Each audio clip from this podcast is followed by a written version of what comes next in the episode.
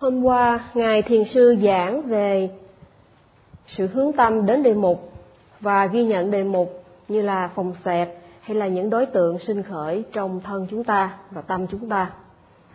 Nhờ chúng ta hướng tâm đến đề mục và ghi nhận được đề mục, cho nên tâm ghi nhận trà sát trên đề mục. Và do vậy, tâm có sức mạnh loại trừ truyền cái Niwarana.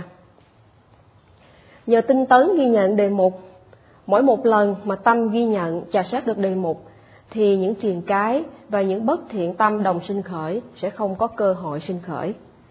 Và do vậy, ta không bị những bất thiện tâm áp chế.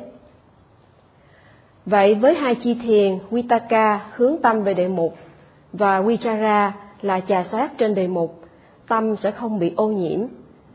Và một khi mà tâm không bị ô nhiễm, thì piti sukha, hỷ lạc, phát sinh do vậy, ta có được sự ẩn cư thanh tịnh. Nói về ẩn cư, có hai loại ẩn cư. Thứ nhất là ẩn cư khỏi người thân, quen, và thứ hai là ẩn cư khỏi phiền não. Ẩn cư khỏi người thân, quen là xa cách người thân, quen. Nhờ đó mà ta có được tự do. Nơi đây, dù chúng ta ngồi chung với các thiền sinh khác trong suốt khóa thiền, nhưng nếu thiền sinh không tiếp xúc, nói chuyện với người khác là ta có được loại ẩn cư khỏi người thân quen. Còn nếu chúng ta không ngồi chung với những người thân quen, nhưng ta vẫn tiếp tục suy nghĩ về họ, thì đây không phải là một loại ẩn cư thanh tịnh. Loại thứ hai là ẩn cư khỏi phiền não. Ẩn cư khỏi phiền não có được do ta hướng tâm đến đề mục và ghi nhận đề mục, và do tâm ghi nhận trà sát được trên đề mục.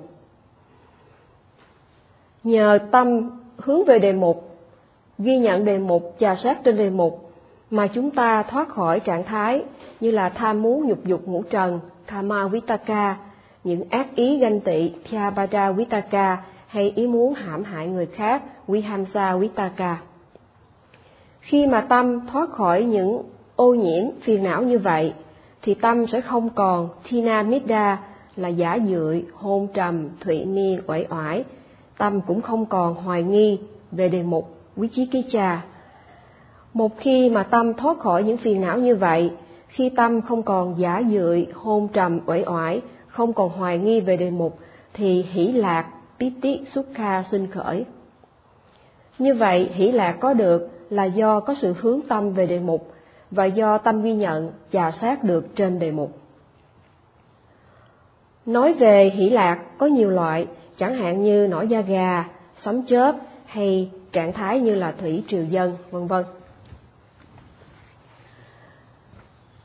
Giải thích theo đại niệm xứ thì tinh tấn Ataba khi sinh khởi có tác dụng ngăn cản những bất thiện tâm và mở đường cho thiện tâm sinh khởi.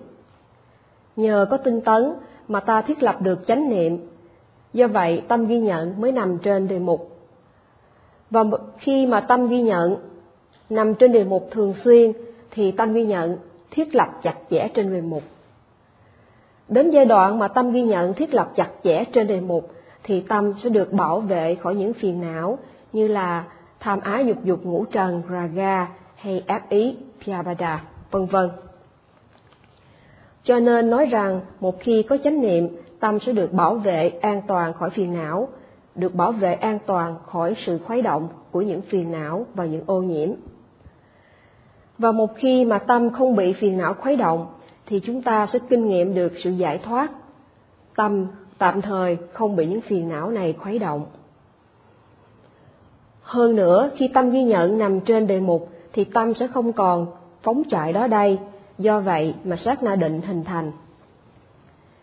Rồi một khi mà thiền sinh thuần thục trong pháp hành thì tâm ghi nhận sẽ tự động chạy về đề mục, dầu đôi khi chúng ta mất chánh niệm.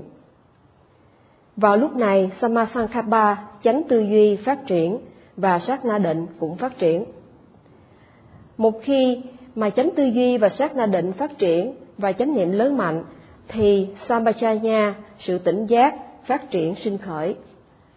Sự tỉnh giác Sambachana ở đây, Ngài nói rằng có nghĩa là Samadhi, có nghĩa là chánh kiến. Và đến đây kể như sức mạnh của tâm phát triển một cách trọn vẹn và đầy đủ. Khi mà đề mục như phòng, xẹp sinh khởi, ta cần phải ghi nhận đề mục mới này ngay bằng hướng tâm và tinh tấn. Nhờ có sự hướng tâm mà tâm ghi nhận trực diện với đề mục. Và nhờ có sát na định Khanika Samadhi mà tâm an trụ được trên đề mục. Như vậy, dầu trong đại niệm xứ, chánh định không được nhắc đến, nhưng nó đã được bao gồm nơi đây trong quá trình tu tập. Vì trạng thái tâm an trụ nơi đề mục không phóng chạy đó đây là sát na định. Đến lúc này, thiền sinh sẽ không còn thấy hình tướng của đề mục nữa, mà thấy đặc tính của đề mục, chẳng hạn như cứng, căng, mềm, nặng, nóng vân vân nơi vật chất.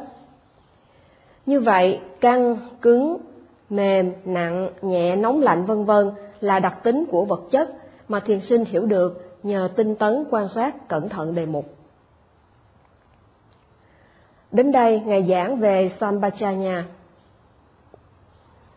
Nếu ta có loại hiểu biết qua sách vở hay nghe từ ai đó, thì đây không phải là loại hiểu biết Sambachanya.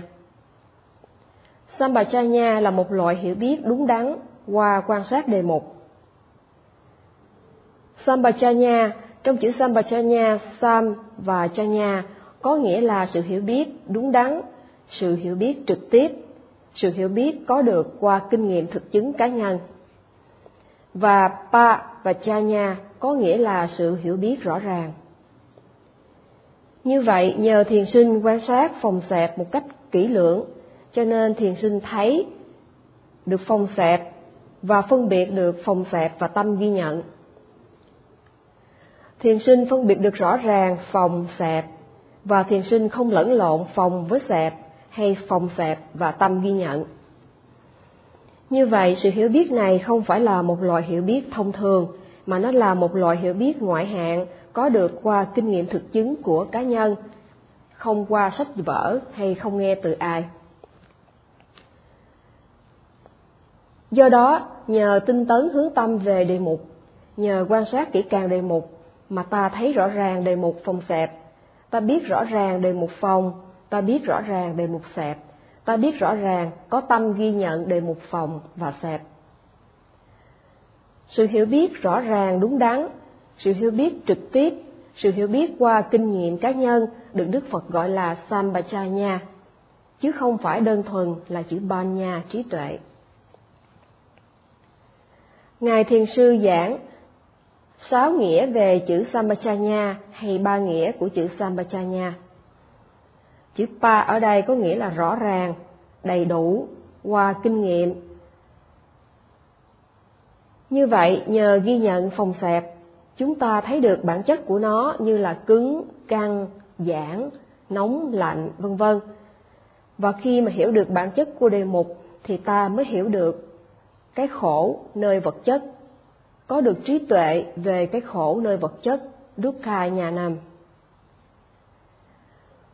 Trong kinh có nói Kaye Kaya Nubasi Viharati, có nghĩa là quán sát thân như thân, hay quán sát vật chất như vật là vật chất. Muốn quán sát thân như là thân, muốn quan sát vật chất như là vật chất, thì chúng ta cần phải chánh niệm khi đi, đứng, nằm, ngồi vân vân. Khi ngồi thiền, ta cần chánh niệm ghi nhận phòng xẹp, khi mà phòng xẹp sinh khởi. Kaya Nupasi có nghĩa là quan sát được một vật chất lặp đi lặp lại.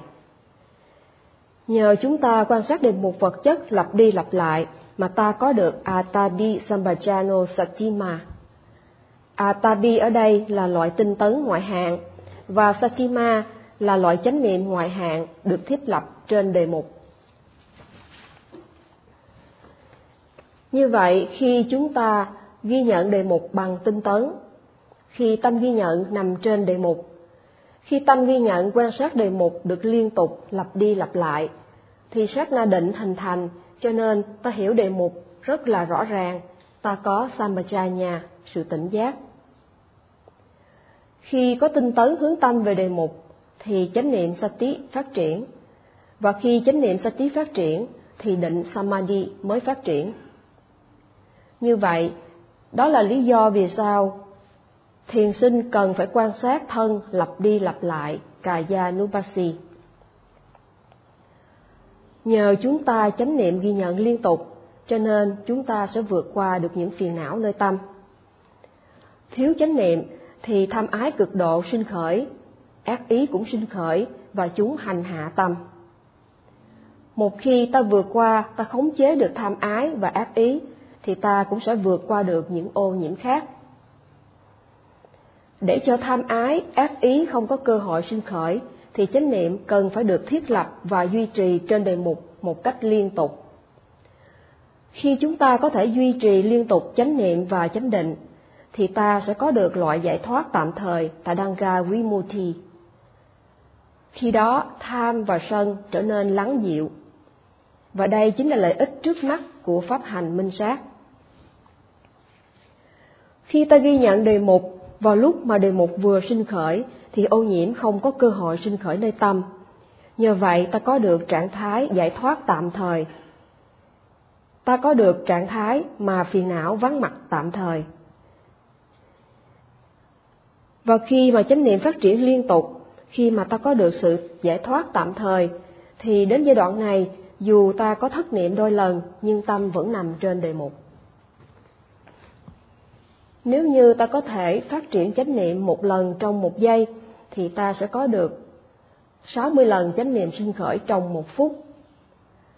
Nhờ có chánh niệm liên tục mà Viriya, tinh tấn, Sati, chánh niệm và Samadhi định phát triển từ nhỏ đến lớn, từ yếu đến mạnh, từ ít sang nhiều. Do vậy, thiền sinh có thể thấy được đề mục rõ ràng và mô tả đề mục được kỹ càng. Nhờ hướng tâm đến đề mục, nhờ tinh tấn quan sát đề mục mà thiền sinh theo sát được đề mục, cho nên thiền sinh thấy rõ từng giai đoạn tiến triển trong phòng, trong sẹp. Trong khi đi kinh hành, nhờ hướng tâm về đề mục và nhờ tinh tấn quan sát đề mục, cho nên ta có thể thấy rõ từng bước dở, bước đạp.